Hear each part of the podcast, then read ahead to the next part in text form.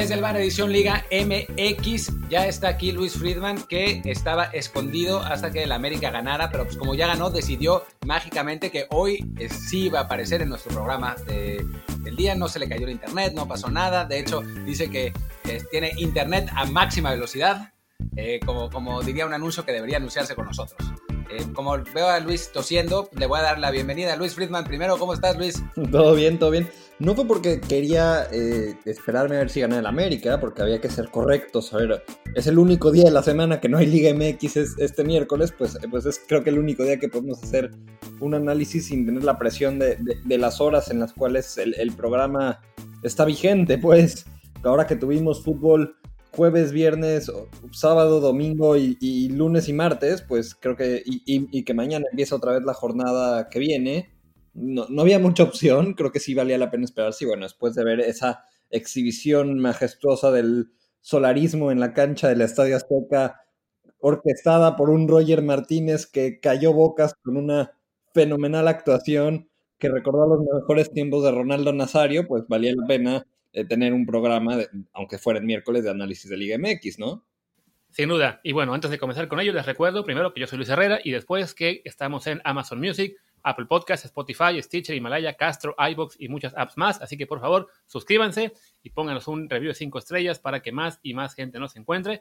También, ¿qué les parece si antes de hablar de la jornada de liga, pues por qué no comentar un momento lo que fue esta brillante puntada del ínclito presidente de la Liga MX, Miquel Arreola, primero diciendo que no, si no nos dan la final en casa, la, vuelta de la final Libertadores en casa, como que no vale la pena ir, y cuando se le fue medio mundo encima por pendejo, porque ya la ida, la final es a un solo partido, pues se le ocurre decir, no, no, no, es que yo me refería a la Liga Sudamericana. No, no, ¿cómo? ¿Qué, pasa con este señor? A, mí lo que me parece es que quedó muy claro que eh, no tiene absoluta idea de fútbol mexicano o de fútbol en general, que es un político que, yo sigo sin entender por qué llegó a la, Liga MX, quién lo puso, porque si teníamos siempre hablado de, las sospechas de que realmente la Liga MX no la dirige quien la preside, sino que hay, hay otros hilos detrás que son, que son manejados por una figura misteriosa, pues queda, queda más que claro que, que no está ahí porque, porque su currículum sea muy ligado al deporte y que no tiene absolutamente idea de lo que está haciendo. Creo que esa es la única conclusión que podemos tomar y que ni siquiera está bien asesorado porque trató de corregirla con unos tweets y terminó enterrándose aún más.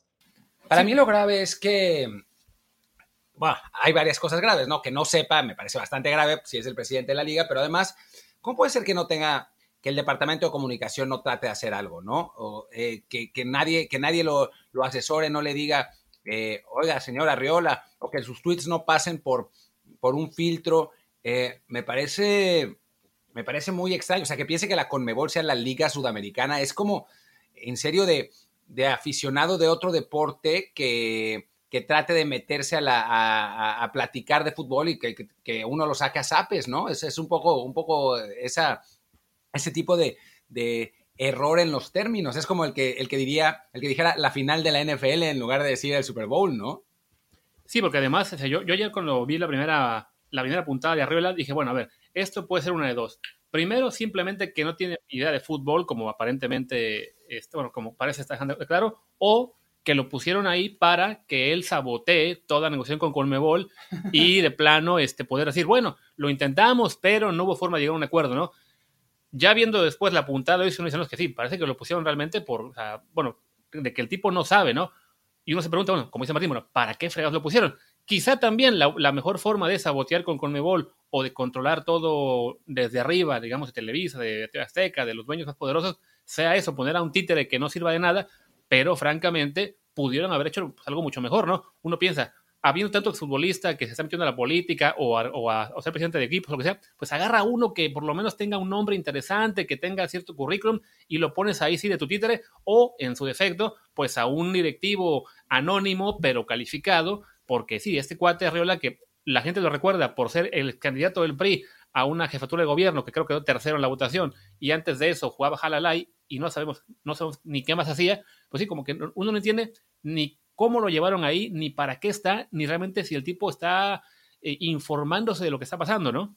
Yo creo que es venganza, como hay tanto futbolista ahora que lo mencionas metido en la política, ahora llegó un político y dijo, no, pues yo me voy a meter a su negocio también y a, ver a quién le gusta más, porque no, tiene sentido. Yo de Arriola me acuerdo que tiene, por ahí ya vi circulando el otro día un comercial que, que hizo en campaña eh, antidrogas tirándole al PRD porque quiere legalizar la marihuana y él diciendo que son unos, son, que, que no tienen alma y que son unos descorazonados por querer eh, legalizar la, la, marihuana y e, ese es el gran recuerdo que yo tenía previo de Arriola, entonces bueno, no, no, no creo que haya muchos antecedentes para que sea un gran presidente para la Liga MX, yo creo que quedó más que comprobado cómo se esperaba que eh, eh, es una marioneta más. a ver, lo que pasa es que, digo, como, como candidato no le, fue, no le fue nada bien, ¿no? Entre esas declaraciones tuvo, tuvo, no, no fue la única. Y en este, digamos, en, dentro de la Liga MX, a mí me, llama un poco la atención cómo se ha descuidado por parte de los dueños la figura del de el presidente, ¿no? O sea, para empezar, tuvimos a un Decio de María que se le podía criticar todo lo que, lo que quisieran y eso, pero era un excelente operador, o sea, era un tipo muy inteligente que sabía lo que hacía, que velaba por los intereses de los dueños claramente, que los hizo ganar un montón de dinero, pero que con él, la verdad es que a la liga le iba razonablemente bien. O sea, primero cuando estaba en la federación se, se llegó a todas esas finales y campeonatos de, mundiales sub, se tenía la Copa, la Copa Libertadores, se jugaba la Copa América, se hizo la Copa Centenario, que fue un, robo absoluto de, de, parte de todos los involucrados, que se volaron un montón de lana al hacerla, sobre todo los promotores, pero pero bueno, deportivamente se tenía eso. Después se pasó Enrique Bonilla, que era una catástrofe, y ahora llevamos, llegamos a uno que ni siquiera sabe de fútbol. O sea, que yo no entiendo muy bien cuál es la idea de los dueños para, para, o sea, cuál es su perfil de lo que tiene que hacer un director, un presidente de la Liga MX. Me llama mucho la atención cuál es la idea detrás de eso. Sí, lo recordemos, por ejemplo, para comparar con lo que se hace en Estados Unidos con los comisionados de las ligas, tenemos ahora mismo en en la NFL a Roger Godel, que en su momento fue ejecutivo de los Jets, que uno dice, bueno, tiene un antecedente de, trabajar en la liga y, su perfil es lo que la liga quiere, lo que los dueños esperan de él es simplemente que mantenga la liga a salvo de controversias mayores y si las hay, limpiarlas rápido y que los haga ganar mucho dinero. Esa es la prioridad. En el caso de la NBA está el comisionado Adam Silver, que fue por mucho tiempo asistente de David Stern, también un comisionado que duró muchísimo, y es un comisionado que tiene, digamos, también un perfil de mucho tiempo, mucho tiempo trabajando en la NBA, tiene también muy claro cuál es la, misión de esta liga, que es digamos una liga un poco más progresista, más, más envuelta en causas este, sociales y demás con, con, los, con jugadores de mayoría afroamericana y también, como en todas las ligas americanas estadounidenses, ganar dinero. En la liga mexicana, como dice Martín, no está, o sea, uno supondría que sí, que quieren que el presidente de la liga sea alguien que los haga eh, mejorar en el tema económico y, y generar más ingresos, uno piensa, pues para eso hubieran dejado a un operador de Televisa como tenían antes, en lugar de este cuate que sí, es un político que no sabemos por qué llegó ahí, porque no tiene ningún antecedente cercano al fútbol y claramente no sabe de fútbol, ¿no? No, no digamos cuestiones de táctica o de ser un historiador del fútbol, simplemente no tiene ni siquiera idea del contexto actual en el que está México, ¿no? No, y bueno, además agregar que los comisionados en Estados Unidos tienen que lidiar mucho con estas asociaciones de jugadores, ya sea en la NBA, en, NFL, en MLS, y que en México, cuando se trató de hacer esta famosa asociación de jugadores, que ya no sé ni siquiera existe, no existe, si sigue teniendo Álvaro Ortiz de presidente, si realmente van a hacer algo algún día o nada más van a poner comunicados en Twitter, pero en, Estados Unidos sí es un tema serio, las asociaciones de jugadores, los contratos colectivos, ahí sí un, un rol de un presidente o un comisionado es muy relevante. Aquí realmente de lo que se ha visto de Arriola hasta el momento, lo que se vio previamente con Bonilla es, es una figura para, para tener alguien que, que, se siente, y en este caso de Arriola, que visite los clubes, que, que haga sobremesa, que, les diga que todo va a estar bien, que dé entrevistas, que, diga poco o nada en esas entrevistas. E, e, es, es, o sea, es una figura 100% inútil, eh, al menos esa es la, la impresión que a mí me da hasta el momento, y no creo que ni siquiera si hubiera una controversia importante, él tendría ni la más remota capacidad para resolverla. Entonces, bueno, eh, creo, que, creo que quedó claro con un par de, con una declaración y un par de tweets para tratar de corregirla, quedó muy claro que de Arriola no podemos esperar absolutamente nada en términos deportivos.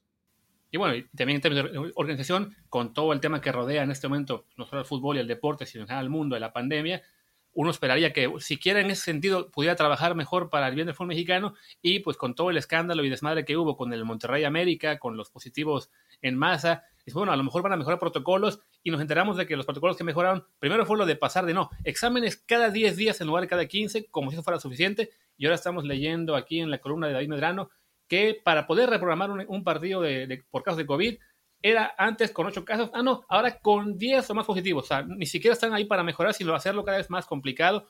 Sí, la verdad es que de este señor, eh, la cosa, de por sí que cuando llegó, uno no tenía mucha idea de para qué o no, no pintaba muy bien la cosa, pues en este momento sí, los temores de que sea realmente un desastre como presidente de la liga, pues están cumpliendo. Y, y vaya, siempre uno dice, no, no, es que estaba Decio, no se puede ser peor. Y llegó Enrique Bonilla y estábamos peor. Pero con Decio estábamos bastante bien. Oh, sí, pero estábamos bien, los que más o menos sabemos que estábamos bien, digamos, en términos de conocer los tejemanejes. Para el público en general, no, era un desastre porque siempre hay que pegarle al, que esté, ¿no? Con Bonilla, la verdad es que sí, la cosa empezó a ir a, peor en términos deportivos y ahora con este cuate, pues parece que en términos deportivos y operativos no, no hay mucha visión. Pasemos al fútbol. hablemos de fútbol que ¿Del Mundial de Clubes o tampoco? No, del Mundial de Clubes todavía no, creo que para eso vamos a tener tiempo. Eh, el problema de hablar de fútbol es que también está deprimente la situación. O sea, ahora por lo menos no se metieron nada más ocho goles, se metieron a ver cuatro, cinco, seis, siete, nueve, once, trece. En ocho juegos. Catorce, ¿no? Dos, tres, cinco, siete, nueve, diez, catorce. Catorce goles en ocho juegos. Así que todavía nos puede salvar el Monterrey León con un eh, animado empate 2 a 2 para por lo menos tener dos goles por partido, pero la verdad es que eh, sigue, sigue dejando mucho de ver el, torneo en lo que va. Van solo tres jornadas y bueno, no se han completado y bla, bla, pero sí la situación está, está como está. Y los grandes, pues medio levantan cabeza, pero tampoco es que estén jugando maravillosamente. ¿Por qué no arrancamos con las eh, famosísimas chivas del Guadalajara que les pusieron una feroz putiza? No, bueno, sí, lo que pasó el, jueves en ese, en ese San Luis Chivas, yo creo que eh, probablemente es la peor exhibición de, Chivas desde que llegó Bucetich. Yo creo que eh, fue un partido. Habíamos hablado del tema de, que sin un 9 eh, claro, Chivas no iba a poder operar mucho ofensivamente. Otra vez fue lo mismo, otra vez este esquema de Vega, Antuna, Brizuela y Chicote como tus jugadores de ataque no generó sin una referencia, pero ahora también fue un desastre defensivo, que eso había sido el, punto bueno de Chivas y ahora quedó totalmente empañado por un equipo de San Luis que tampoco es que tenga las grandes figuras, que bueno, si Nico Ibáñez es un buen centro delantero, pero eh, de repente muy rápido Chivas se vio abajo en el marcador, antes de la media hora ya lo perdía 2-0, y, y, esos goles tempraneros creo que condicionó un partido y un Chivas que siendo obligado a tener la iniciativa por, por el marcador en contra tan temprano, no encontró por dónde y ya para cuando entró Macías ya el partido estaba eh, encaminado a la derrota, ya para cuando metió el gol ya, ya lo iban perdiendo 13 de todas formas y bueno, creo que a mí lo que más me sorprende de Chivas y, y, y, con Bucetich, digo, creo que él, él, sabrá más que yo, pero yo sigo sin entender la falta de un rol mayor en el equipo para Fernando Beltrán. Yo creo que Fernando Beltrán es tendría que ser junto con Molina los dos inamovibles del medio campo, porque sí flaqueó mucho. Entiendo que, este chico, Alan Eduardo Torres, le da más versatilidad al equipo, tiene más ida y vuelta que a lo mejor Beltrán, pero sí necesita alguien que tome el balón, que pause, que encuentre las opciones, que, que sea quien mueva los hilos del medio campo, y no lo tuvo y terminaron perdiendo con una actuación bastante negativa en San Luis que hay, que considerar que bueno, Beltrán es un jugador prometedor, que tiene 22 años, que aún no se ha consolidado con Chivas este, como un jugador, digamos, que sea realmente que haga la diferencia partido a partido. Hablamos que este torneo está viendo, lleva apenas una asistencia, cero goles, que que no es su rol estar, digamos, tan cerca de gol. Lleva una asistencia, pero es el líder de asistencias de Chivas. de, hecho, el líder es, es Vega y después Antuna. Pero sí, digamos que es, es, un jugador al que se le ve potencial para tener un rol, un rol mayor, sin que realmente sepamos si está listo o no para ello, ¿no? O sea, está esa duda de por qué no le damos oportunidades. Bueno, pero cuando se la den, no hay ninguna garantía de, que, vaya a cumplir, ¿no? Tenemos la idea de que puede ser el jugador, digamos, que haga una, diferencia para Chivas, pero sigue siendo un supuesto, ¿no? Que es parte del problema con Guadalajara desde que empezó esta, digamos, esta etapa en la que fichó muchos jugadores, que era, compró muchos jugadores jóvenes, que se veía como un equipo en potencia muy, muy interesante, que podía llegar lejos, pero siempre con ese pero de es potencial. No, no hay ningún jugador en ese equipo que sea una garantía de, ser ya un líder o un, jugador que genere, un jugador que realmente ponga este, que se, que, se, que, se, eche el equipo al hombro, ¿no? No, yo digo que deberían de meter a Oribe Peralta de, centro delantero nuevamente porque eh, no, no, no, hay por dónde en cuanto a líderes de Chivas. Creo que eh, Molina es lo más cercano a un líder, pero tampoco es un futbolista que, bueno, por su posición te va a cambiar el juego en, cuestiones ofensivas. Creo que Chivas va a mejorar con Macías. Creo que también es muy probable que, que, que que temprano Bucetich sí haga un movimiento en el medio campo, porque si este chico, eh, Alan Torres, es, bueno, pero eh, creo que todavía tiene mucho por, mejorar, tiene 20 años, sí es un jugador que puede complementar bien un medio campo con, Molina, pero eh, como digo, no es un jugador que va a ser quien tome el balón y quien sea quien, quien, quien genere la transición hacia el ataque, y creo que le veo más probabilidades a, Beltrán de que lo sea que, que a Alan Torres y, la mala para Chivas es que fuera de esos dos no tiene ningún futbolista con, esas cualidades. Tiene muchos jugadores muy desequilibrantes por los costados porque además de Brizuela, de Antuna, de Vega, de Chicote, tienes a otros. Tienes a Angulo también, tienes al propio Ponce, a Mayorga que lo trajeron de préstamo de vuelta de Pumas. No, sé para qué, porque teniendo a Ponce y, a, al Chicote, para tenerlo votado en la banca, no entiendo para qué traer de vuelta a Mayorga que lo estaba haciendo muy, muy bien en Pumas. Tienes a, Sánchez por la derecha, entonces jugadores por los costados le sobran, creo que ya con Macías recuperado tampoco va a necesitar un 9, le faltan más bien un, mediocampista de, transición al ataque, alguien que tome el balón y alguien que sea quien proponga el juego.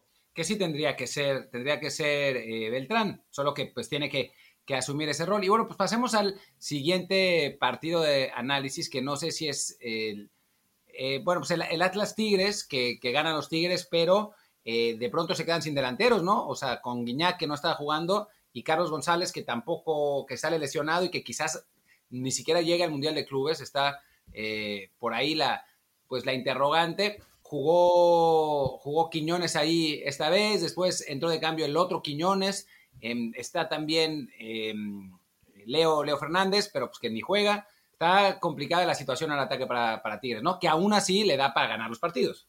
Mira, es preocupante pensando en el Mundial de Clubes, porque digo, para la Liga MX eh, puede poner a uno de los Quiñones como nueve y se acabó el problema, pero bueno, más allá de eso, a mí lo que me sorprendió de este partido es que pese al marcador, el Atlas fue mejor, o por lo menos mereció el empate. Fue un partido que, que, que Tigres sí se pone arriba con ese gol de González de cabeza, pero fuera de eso, pues, pues hubieron llegadas ambos dos. Incluso si te vas a los disparos, Atlas generó muchísimos más. El problema es que no iban a portería, pero Atlas tuvo más el balón, tuvo más disparos, eh, tuvo más pases correctos, tuvo más. Eh, o sea, fue, un buen juego del Atlas. Creo que eh, le falta contundencia porque la diferencia te termina siendo que de un lado esté Carlos González y que el otro esté Caraglio. Creo que ese es el, diferencial. Un partido como este, con Furch en lugar de Caraglio, probablemente el Atlas hubiera rescatado el empate, porque el segundo gol de Tigres cae en un contragolpe ya, ya en tiempo de compensación. Entonces creo que el Atlas por lo menos merecía el empate y creo que Tigres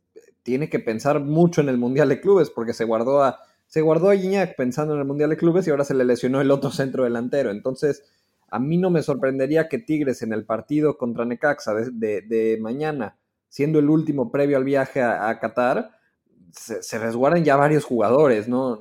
Yo creo que Tigres sabe que este Mundial de Clubes es eh, la oportunidad de que se les quite este tema de que, de que les faltan los títulos internacionales, aunque ya, vaya, ya ganaron la, la, Conca Champions, pero eh, que le falta destacar en el extranjero, de, de, llegar más lejos que Monterrey, que de repente el sorteo y cómo va a venir quien gane a Libertadores da una buena oportunidad para, para llegar a una final histórica. Eh, yo creo que, Tigres tiene ya la mente en el Mundial de Clubes. Creo que la lesión de González todavía va a enfatizar un poco más eso. Y, habrá que ver qué, cara presentan mañana, pero yo no dudaría que el Tuca eh, meta varios suplentes. Y aunque no meta suplentes, que al menos la propuesta, el ritmo de Tigres para ese partido sea muy por debajo de lo que normalmente esperaríamos.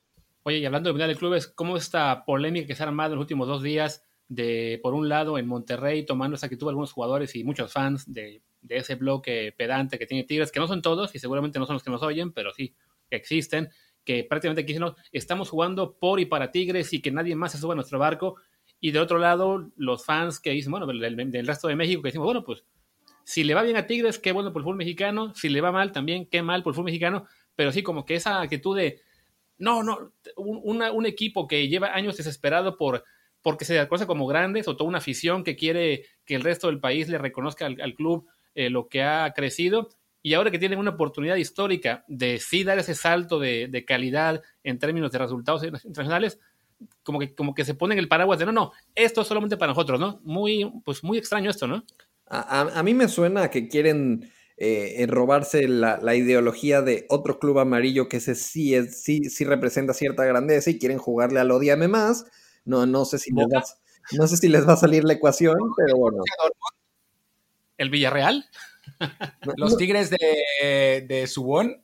No sé qué tan grandes sean, la verdad es que no, honestamente no, no sigo el fútbol coreano. Yo hablaba de uno en, la capital de México que, que sí es considerado un, grande, si no es que el más grande del fútbol mexicano. Pero bueno, gracias al señor Guido Pizarro por decirnos que Tigres no representa a México, aunque claramente esté equivocado. Yo creo que eh, cualquier club que vaya, que, al final del día representa a la Liga MX en un torneo internacional, sí de alguna manera representa a México y lo que haga tiene un claro impacto en cómo va a ser vista la Liga Mexicana en el extranjero. Entonces, bueno, que, crea lo que quiera creer el señor Guido Rodríguez, que los debates interminables e, e, en, el norte del país sigan y hagan mucha polémica, mucho chicharrón al respecto y al final del día creo que eso no va a impactar de ninguna manera el, resultado positivo o negativo que pueda tener Tigres en Qatar. Yo no entiendo, la verdad, por qué esas ganas de figurar. O sea, no sé, o sea, me, saca un poco de onda la, la, absoluta necesidad que tienen de que hablen de ellos. Y después dicen, no, no, no, no, hombre, ustedes son los que dicen que nosotros queremos ser grandes, pero no es cierto, nosotros estamos bien contentos siendo, siendo tigres. Es mentira, cada vez que pasa algo, se quejan, patalean, lloran. O sea, yo no entiendo por qué. O sea, Tigres era un equipo, todavía no me cae mal, o sea, es un equipo que no me viene ni va, pero a mí me caía simpático hasta hace muy poco tiempo. Lo que pasa es que sus fans lo hacen nos hacen perder un poco la, simpatía. Y aún así, aún así, yo sí considero que Tigres representa al fútbol mexicano porque es un equipo de la Liga Mexicana, representa a la CONCACAF porque ganó la, la CONCA Champions, tiene muchos jugadores mexicanos eh, y yo me alegraré, sin duda, de que Tigres eh, llegue a la final del, Mundial de Clubes, si es que llega, ¿no? O sea, pero, pero yo no entiendo esas ganas de, de figurar constantemente, ¿no? O sea, yo creo que incluso los americanistas que son eh, tradicionalmente insoportables, como tú comprenderás, mi querido Friedman, creo que se alegrarían, creo que se alegrarían de que el resto de México los apoye en un torneo internacional. O sea, no entiendo cuál es el problema con eso. Y, yo soy, yo estoy de acuerdo con lo de Tigres porque incluso, bueno, yo, yo hubo muchos años que, digo, sin considerar un segundo equipo, porque eh, tener un segundo equipo se me hace un poco villamelonesco, pero en, en, las épocas de Gaitán y luego con Lucas Lobos era un equipo que decías, bueno, eh, te interesaba ver, a lo mejor te podía caer bien. Y, en este, sí, es un deseo de querer ser grandes, aunque digan que no y aunque digan que no les importa. Eh, el quejarse que no les dan la portada del periódico, el, hacer ruido de por qué solo hablan de eso, o que cada vez que es el clásico eh, nacional salgan a decir es que el clásico regio es mucho mejor y es mucho más pasional. Sí es un voltenme a ver, voltenme a ver, voltenme a ver pero cuando los volteas a ver dicen, ah, es que ustedes no lo entienden, ustedes no, no, nos conocen y a nosotros no nos importa que nos volteen a ver. Entonces es, e, e, es, un delirio de, persecución eh, conjuntado con un deseo de, atención muy, muy extraño el que tiene principalmente la afición, pero esta declaración que, surge de Guido Pizarro te demuestra que también así lo ven dentro del equipo. Sí, ¿no? Y la verdad es que, digo, más allá de que la América diga, odiame, odiame más, pues la verdad es que sus fans querrían que todo México fuera fan del América. O sea, esa es, esa es la realidad. Eh, les gusta que los odien los equipos que no, los que no le van a la América, pero a Álvaro Morales lo recibieron con los brazos abiertos. Nadie de la América le dijo, lárgate Villamelón. Al contrario, decían, Álvaro, qué bueno que llegaste, qué bueno que viste la luz. Y te aseguro que cualquier personalidad que diga, cambio de equipo, me voy a la América, todos los, otros 17 eh, fanbases dirán, maldito Villamelón, pero los americanistas dirán, vengan, ven con nosotros, igual que Tigres, o sea... cada vez que hay un famoso que se pone la playa de Tigres, lo están ahí presumiendo. Ay, miren, y qué bueno, o sea, que, que crezca su, su, fan de, su base de aficionados, que sean más populares. Si algún día se les reconoce como equipo grande, va a ser, digamos, algo orgánico y qué bueno que pase. Pero sí, actitudes como esta hace más complicado eh, hacerles caso en, cuando no es un momento tan, tan grande como el Mundial de Clubes, porque sí que es como de que, hazme caso, hazme caso, hazme caso. uy, ahora tengo un partido importante, no, no, no, no me veas. Pues es, es una cosa de locos que ya creo que mejor eh, esperemos que les vaya bien en ese mundial de todos modos, o sea, ya sea que se pongan insoportables o no, es un equipo mexicano que va a ir representando a la CONCACAF y si gana, va, aunque no les guste, va a dejar una buena imagen para México y si pierde, se va a sumar a una gran lista de fracasos de México también, no, nos guste o no. En fin, pasemos pues ya a partidos del domingo, que veo que solo jugaron Toluca y Necaxa, no sé si quieren hablar mucho de ese día. creo, que, la misma hora que, que, Patrick Mahomes estaba dando un espectáculo, también eh, por ahí en un estadio que tiene muy buenos recuerdos para la gente de Pumas, había una exhibición futbolística eh, bastante decente por parte del Querétaro. No sé si se enteraron por ahí de que hubo un partido. Ando un amistoso. Era, era, fue, fue la sub-20, la sub-20 de Pumas que enfrentó al Querétaro. Eh, había un par de refuerzos para, para este equipo sub-20. te, voy a, te voy a decir, Luis, si conocías a los, a los siguientes jugadores antes de este partido. Bueno, tal vez sí, pero antes de esta temporada. Rivas, Jerónimo Gutiérrez, Montejano, Ángel García, eh, Jonás Morales. ¿Los conocías? Eh, la verdad es que no, no. Digo, te, lo decía la semana pasada, el nombre me sonaba mucho porque lo, escuchaba cuando cubría Pumas que, decían es que es de la 17, pero ya lo subieron a la 20, es muy buen delantero, ta, ta, ta, pero no, no, no, no, no como un jugador de primer equipo, pues hay, hay, que, hay que ser honesto, hay que ser realistas. Pero yo, yo traduzco todo ese discurso de nombres que me estás diciendo como a pretextos baratos en la jornada 3. Bueno, pues que, perdón, dije Jonás Morales, eh, no, es Jacob Morales, me equivoqué de nombre bíblico, pero, pero sí, no, hasta a mí cuando empezaban a entrar esos jugadores yo pensaba, puta, ¿y este quién es? ¿No? O sea, el, el lateral derecho con Luis lo tuvimos que, que, googlear literalmente porque nunca, nunca lo habíamos visto jugar. No, y no es pretexto, ¿no? O sea, a final de cuentas, perder 2-0 con Querétaro, que es una de, de, las plantillas más flojas del fútbol mexicano, por más que esta temporada haya, haya arrancado bien, es, es eh, complicado. Y por otro lado, creo que la exhibición que da eh, Antonio, el Tren Valencia, no, es el Tren Valencia, es Antonio Valencia, Antonio Valencia, pues muestra que en la Liga Mexicana, lamentablemente como en la MLS, cuando llegan antiguos cracks del extranjero todavía les da para marcar diferencias, ¿no? Y que es la prueba de que este tipo de fichajes, a, mí me, ha sorprendido que no los ha hecho más la Liga Mexicana.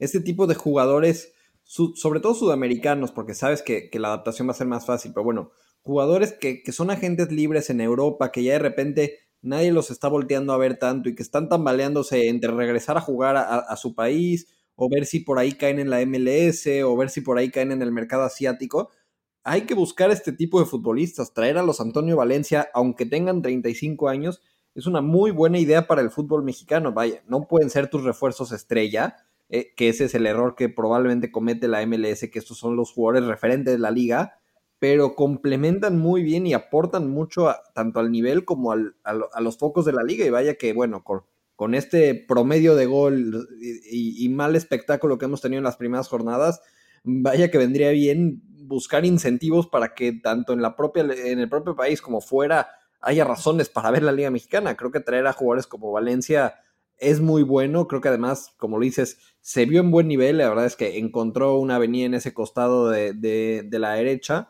Generó una cantidad de jugadas, le, puso varios centros de, gol a, Sepúlveda, que al final queda 2-0 el partido. Y yo creo que por ahí podía haber quedado pues, pues siendo justos, porque Pumas también generó una que otra, podía haber sido también un 3-1, un 4-1 y, nadie se quejaba.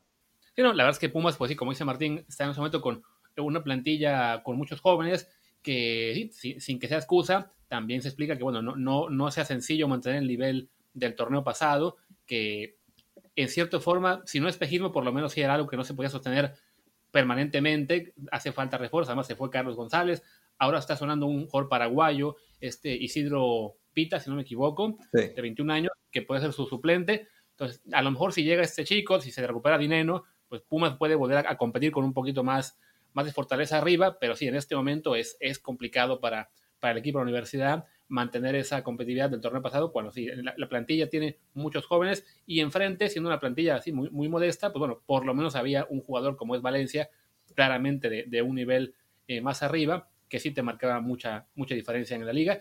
Y como decías, ¿no? ojalá la Liga Mexicana volteara más a jugadores en ese rango de edad, ¿no? De 34, 35 años, que ya 33, que todavía pueden rendir bastante, que a lo mejor en Europa ya pasó su momento más, más importante, pero aún pueden aportar mucho en México, ¿no?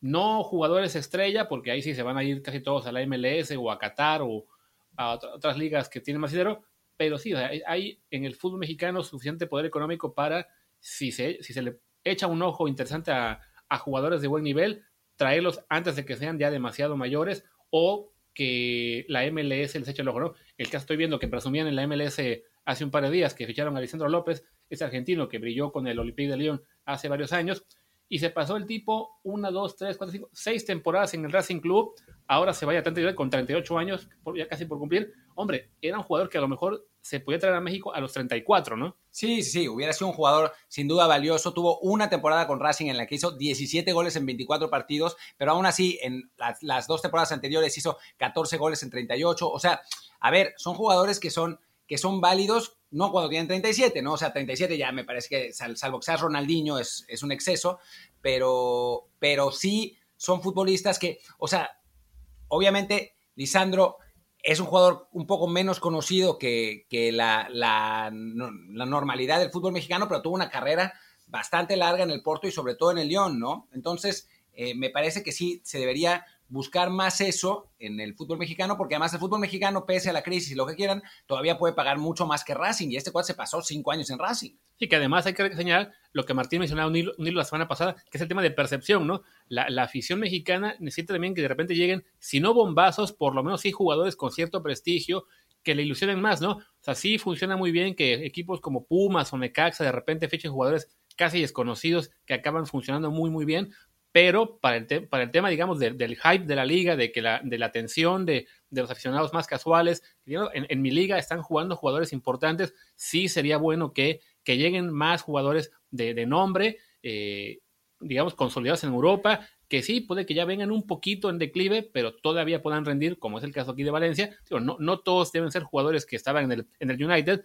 pero sí con una trayectoria europea que te puedan dar este, ese caché que también le falta a la liga, que pueda decir, ay, pues no, no me estoy trayendo a los Wayne Rooney o a los Beckham o a los Zlatan que trae la MLS, pero me traigo jugadores que rindieron bien en Europa, que van a rendir bien acá, que se les conoce y que además van a aportar mucho más siendo, digamos, 10, 15 en toda la liga, que aún compitan bien, con que los que traen la MLS, que simplemente pues, van a descansar, a ganar mucho dinero y realmente no dejan mucho en términos deportivos, porque en cuanto se van, sus equipos también se caen, ¿no? A ver, por ejemplo, un buen ejemplo de eso, cuando, cuando el América estaba buscando un, centro delantero, que terminó llegando Roger Martínez, llegaron a sonar también, bueno, Luke de Jong, que al final creo que su aspiración y que haya salido una oferta de, Sevilla terminó pesando mucho más, y, y Dembaba, por ejemplo. Dembaba está ahorita, tiene 35 años, eh, la gente a lo mejor tiene ese vago recuerdo de que estuvo en el Chelsea, es un jugador que estuvo en la selección de Senegal, y, y está en Turquía, y dices por lo que pagaron por Roger Martínez, que fueron más de 10 millones de euros, si llegan con una oferta similar a Turquía por Dembaba, se lo hubieran traído. No garantiza que iba a hacer más goles que Roger Martínez, pero bueno, te, iba a dar un poco más de caché, un poco más de ruido. Es, ah, vamos a ver al delantero. Creo que, yo garantizo hacer más goles que Roger Martínez. no, era muy difícil porque Roger lleva eh, dos goles en el último año y, y cacho, y bueno, eso es ayudándolo porque ayer metió el segundo, entonces eh, eh, eh, creo que va por ahí el tema, es, es pensar en estos jugadores que, todavía tienen para darle cierto renombre y tienen el talento también todavía para, para darle un poco de ruido a la liga, que bueno, como, como dicen lo de la percepción, yo creo que si una liga es percibida como mala por su afición, se va a volver mala eventualmente porque se le va el dinero, ¿no? Si, si, si la gente cree que la Liga MX es mala y la deja de ver, adiós patrocinadores, adiós fichajes, y entonces adiós cualquier posibilidad de buen nivel. Sí, no, más ahora que por el tema de la pandemia no se puede ir al estadio, todos los partidos se ven por televisión y por streaming, y en ese sentido, pues queda, digamos, la Liga MX en igualdad de condiciones contra la Premier, Champions, Liga Española y demás, cuando por lo menos, pues cuando podías ir al estadio, pues ahí sí, ese era todavía un plus que le dabas al aficionado, que en este momento ya hablamos de casi un año sin poder ir a ver un, partido de fútbol mexicano, salvo Mazatlán o calientes y sí, eso es un factor que también la liga debe considerar porque va, va a perder aficionados ante estas ligas más poderosas, más vistosas, eh, que, que, le aporten al fan casual mucho más de lo que uno quisiera, ¿no? Pero bueno, hablemos ya del siguiente, del siguiente partido de la jornada, que fue el Pachuca Cruz Azul. Victoria de la máquina por un gol por cero. Una victoria, pues la verdad, con muy, poca, muy poco lucimiento, pero victoria al fin. Primeros puntos para el equipo de Juan Reynoso. ¿Cómo lo viste? Lo increíble es que Cruz Azul eh, en los primeros dos partidos había merecido más y no había encontrado. Y ahora tiró el camión atrás totalmente Juan Reynoso y se salió con la suya. Fue eh, un, un, partido totalmente controlado por Pachuca, pero que encuentra balón para un gol Cruz Azul. Luego le habían marcado un penal que además luego con el, con el Bar se lo quitan. Todavía el 94 tuvo una falla, me parece que fue Pardo increíble, que pudo haber sido una auténtica eh, cruz azuleada porque le iban a sacar otra vez al, al, Cruz Azul un partido en tiempo de compensación. Pero para nada mereció ganar este partido Cruz Azul. Pero bueno, es lo que platicábamos, que era un equipo que eventualmente iba a encontrarse con los resultados. Fue, fue al revés, fue en el partido que peor lo hizo, fue en el que se encontró los resultados y después de haber perdido contra Santos y contra Puebla y sobre todo contra Puebla de haber merecido ganarlo o por lo menos empatarlo y ahora gana un partido que merecía muy bajita la mano empatar y, si somos bastante más críticos, es un partido que merecía perder. Sí, y a mí me llamó mucho la atención la reacción de los aficionados de Cruz Azul cuando Juan Reynoso reconoció que, se había, que había tirado el, autobús atrás, ¿no? O sea, la verdad es que lo mataron eh, con razón y no, y se, pueden, se puede discutir, ¿no? O sea, un equipo del tamaño de Cruz Azul tirarse atrás contra el Pachuca, pues no es ideal, ¿no? Eh, claramente, porque además, recordemos que más allá del estado anímico del equipo, que es un desastre, eh, pues este Cruz Azul era uno de los equipos que mejor jugaba la temporada pasada. Y es el mismo equipo, son los mismos 11 que, juegan, con la, con la diferencia de, que está jugando ahora, ahora el Chaquito por, em, por la lesión de... ah, ¿Cuál lesión? Ah, ¿Por, qué, está jugando el Chaquito? Porque, porque el cabecita está eh, entre su, ah, fiesta y su pase a China y todo eso. Sí, me entró, me entró un, un, verdadero desierto mental. Yo estaba pensando, ¿qué pasó con el 9 de Cruz Azul? el, Chaquito no debería ser. Pero digo, fuera de que, de que el Chaquito está jugando, es el mismo equipo del, año pasado. Bueno, y Javier Jiménez, que bueno, cualquier cosa, ¿no? Pero, pero no es un equipo que tendría que eh, necesitar echarse atrás para sacar un resultado. Dicho esto, habían empezado tan mal que los tres puntos saben a gloria, eh, haya sido como haya sido, ¿no? Y además creo, bueno, eh, el hecho de jugar con línea de cinco no necesariamente implica tirarte atrás.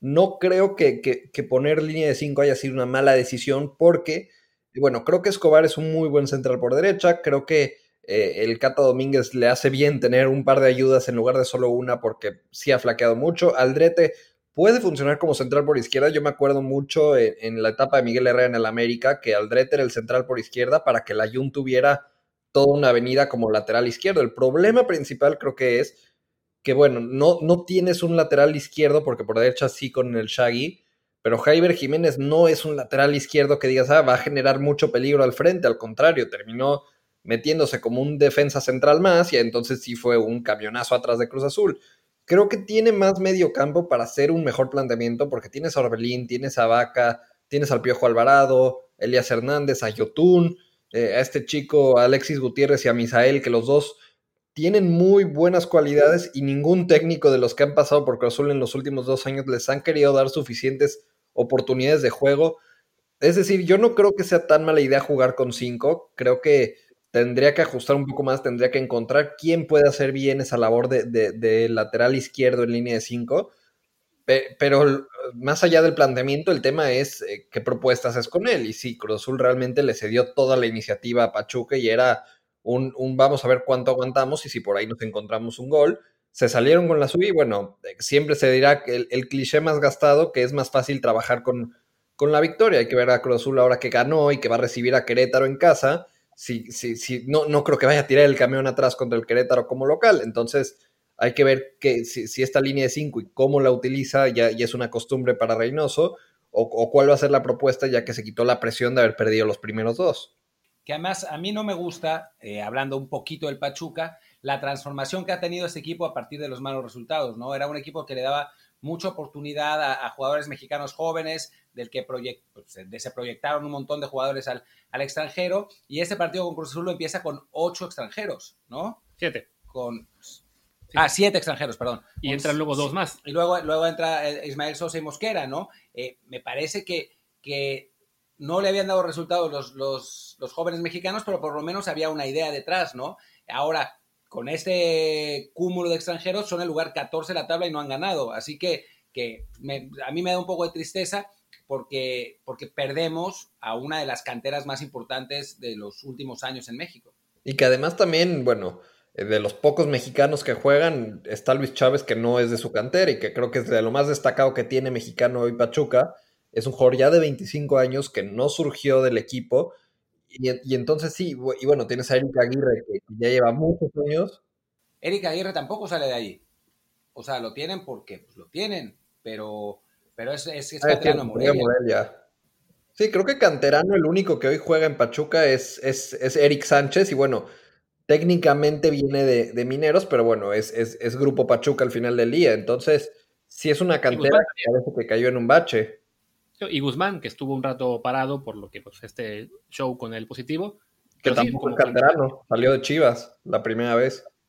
Sí, yo tengo que solo jugó en, Pachuca. Debutó en Pachuca, ¿no? O sea, fue, surge, de Chivas, va a Pachuca, luego viene esta recontratación de, Chivas y todo lo que sucedió de, del dopaje y demás pero yo lo que tengo entendido es que sale de la cantera de Chivas. Ahora, ahora lo, confirmamos, yo me quedé con la duda, ahora sí. Pero bueno, eh, ahora en lo que Luis lo busca, pues hablemos del último partido del que más ganas te dan. Ahora sí, hablando un poco en serio, ¿qué pasó con el América? Eh, ganó, no convenció del todo, pero bueno, pues fue, fue un triunfo que realmente necesitaba, ¿no? Sí, bueno, fue un partido creo que eh, sin, sin, tanto que destacar, la verdad es que fue incluso parejo y además eh, tuvo más el balón Juárez, fue más decisivo al frente del América, pero tuvo más el balón Juárez. Y que incluso, bueno, e, ese gol que le anulan a, Juárez con, el VAR cambia todo el partido. Se pone arriba el América con el gol de Aguilera. Luego mete un, gol, me parece que es, que, es Velázquez, pero estoy tratando de encontrar el nombre completo de este, de este futbolista que es el que hizo el gol, pero que eh, lo anulan porque Marco Fabián estorba en la jugada. A mí me parece bien anulado, aunque bueno, eh, ya, ya hicieron su polémica en redes sociales porque, claro, un gol anulado con el VAR en contra del América siempre va a ser buena oportunidad de, discutir, pero bueno, le anulan este gol a Juárez, se va para abajo anímicamente y creo que para el segundo tiempo ninguno de los dos equipos generó gran cosa y al final termina siendo un contragolpe del América, una buena jugada de, de Roger que, que, le da el 2-0, pero bueno, tanto pudo haber quedado así como pudo haber sido un 1-1 y, no hubiera sido irreal. No creo que haya sido una gran exhibición del América tampoco. Creo que sigue siendo un equipo que, que, no, tiene muy claro a qué quiere jugar y que al menos el medio campo sí se notó mucho que no estaba ni, ni Pedro Aquino ni, ni, Sánchez, que además terminaron jugando este, este Antonio López, que a mí sigue sin convencerme mucho, este, este joven que, el Piojo lo usaba como un multiusos por la banda izquierda, ahora Solari lo pone en el centro junto a Naveda. Lo de Naveda sí es muy destacado, yo creo que sí es un jugador al que, hay que seguir. Tiene 19 años y la verdad se vio muy bien en el medio campo del América, pero sí se vio partido el equipo. Sí era un equipo que tenía su bloque defensivo muy marcado con los cuatro de atrás, que Suárez y Laines por los costados estaban generando bien, que, que, Giovanni desaparecido para variar, que un Viñas que, que no se le ve en ritmo, la verdad y lo de López, que, a mí personalmente no me gusta. Y luego, bueno, eh, ajustó, entró Medina, que creo que sí fue un buen fichaje que complementa bien al equipo. Entra Roger, que bueno, se encuentra este gol con una buena jugada. Creo que nadie ha discutido qué cualidades futbolísticas tiene. El problema es que si metes un gol después, de tu segundo en dos años y, lo festejas callando a la afición o, o, diciendo no los escucho, creo que habla mucho de que el problema de Roger no es futbolístico. Pero bueno, creo que el América aplica un caso parecido a lo de Cruz Azul. Creo que los resultados positivos le van a ayudar a, ganar tiempo para empezar a jugar mejor. Además, simpático que lo haga este gesto de no los escucho cuando está yo vacío, ¿no? O sea, literalmente nadie estaba gritando, pero bueno, que sí, se ve que la, mentalidad de Roger en ese momento sí era como de restregarle a la afición donde quiera que estuviera, fuera por televisión al menos, que pues que estaba marcando cuando sí, la que ha quedado mucho a deber al América y con ese tipo de gestos, pues más allá de que meta gol ayer, no, no está haciendo mucho por su causa, ¿no? Creo que la mejor celebración que hemos, que hemos tenido es la de la mascarilla del Chavo de Querétaro, ¿no? Estamos, estamos todos de acuerdo, de la mascarilla y el gel. Y que creo que fue una campaña colectiva de Querétaro porque en los dos goles festejaron así y además también eh, el portero se puso una durante uno de los festejos del gol. Entonces yo creo que fue como una, una decisión medio institucional o un acuerdo entre los propios jugadores de mandar un mensaje. Un poco irónico, además, no, sé si fue con esa intención, que lo hagan contra Pumas después de que toda la semana eh, surgió el tema de Alan Mozo, de, del, del, video que surge de él en un, en un restaurante, además tomando alcohol, además cuando él ya había tenido un par de incidentes, primero una foto jugando pádel tenis, luego cuando justo empezaba la, cuarentena, luego sale una foto en una fiesta en la que también había jugadores de Cruz Azul, ahora sale esto. Eh, ya, el tema con, Alan Mozo, creo que por más que hemos hablado de sus cualidades para selección, eh, creo que si sigue teniendo estas indisciplinas, cada vez va a ser más improbable que sea un futbolista que, termine destacando. De hecho, yo eh, pues estoy en condiciones de afirmar que la, la campaña de Querétaro fue orquestada con Pumas y que Pumas se dejó meter dos goles, hubo llamadas por parte de la directiva. Eh, tengo las pruebas, pero las daré en su momento y pues 30 años de carrera periodística me amparan, ¿no? Yo pensé que las pruebas eran de, que, de que el coach de Green Bay también recibió eh, unas llamadas misteriosas, pero bueno, creo que este fin de semana hubieron muchas llamadas misteriosas porque definitivamente lo de los Pumas fue, fue orquestadísimo, está muy claro eh, vamos a tener una llamada con Huerta seguramente en la semana para que nos confirme por qué los Pumas se dejaron perder en Querétaro. Yo creo que, perdón, ahora ya para cerrar con este tema, creo que Huerta, su próximo negocio, cuando deje el periodismo deportivo, si es que finalmente lo corren, es poner un conmutador, ¿no? Y tener llamadas y llamadas. Yo, yo lo usaría para anunciar a, Telmex, a, a ATT, a alguna compañía telefónica, definitivamente. Ahora sí, Luis. Pues ahora sí, yo creo que ya cerramos el programa de hoy, que ya se, empieza a hacer un poquito largo y ya repasamos buena parte de la jornada. Como siempre, perdón a los fans de los tres equipos de los que no hablamos, pero bueno, son tres partidos de los cuales hubo apenas tres goles, tampoco es que nos hayamos perdido mucho. Eh, entonces ya, ya hablaremos de, Mazatlán y de Santos y de Toluca y algunos más cuando, de entrada, cuando jueguen contra un equipo de los, de los más populares y también cuando su partido sea un poquito más divertido. Por lo pronto, pues ya, vamos cerrando la edición de hoy. Tocayo, ¿dónde te pueden hallar en Twitter? Me pueden encontrar como arroba Friedman Luis, F mayúscula y L mayúscula. Bueno, yo soy Luis Herrera, mi Twitter es arroba LuisRHA.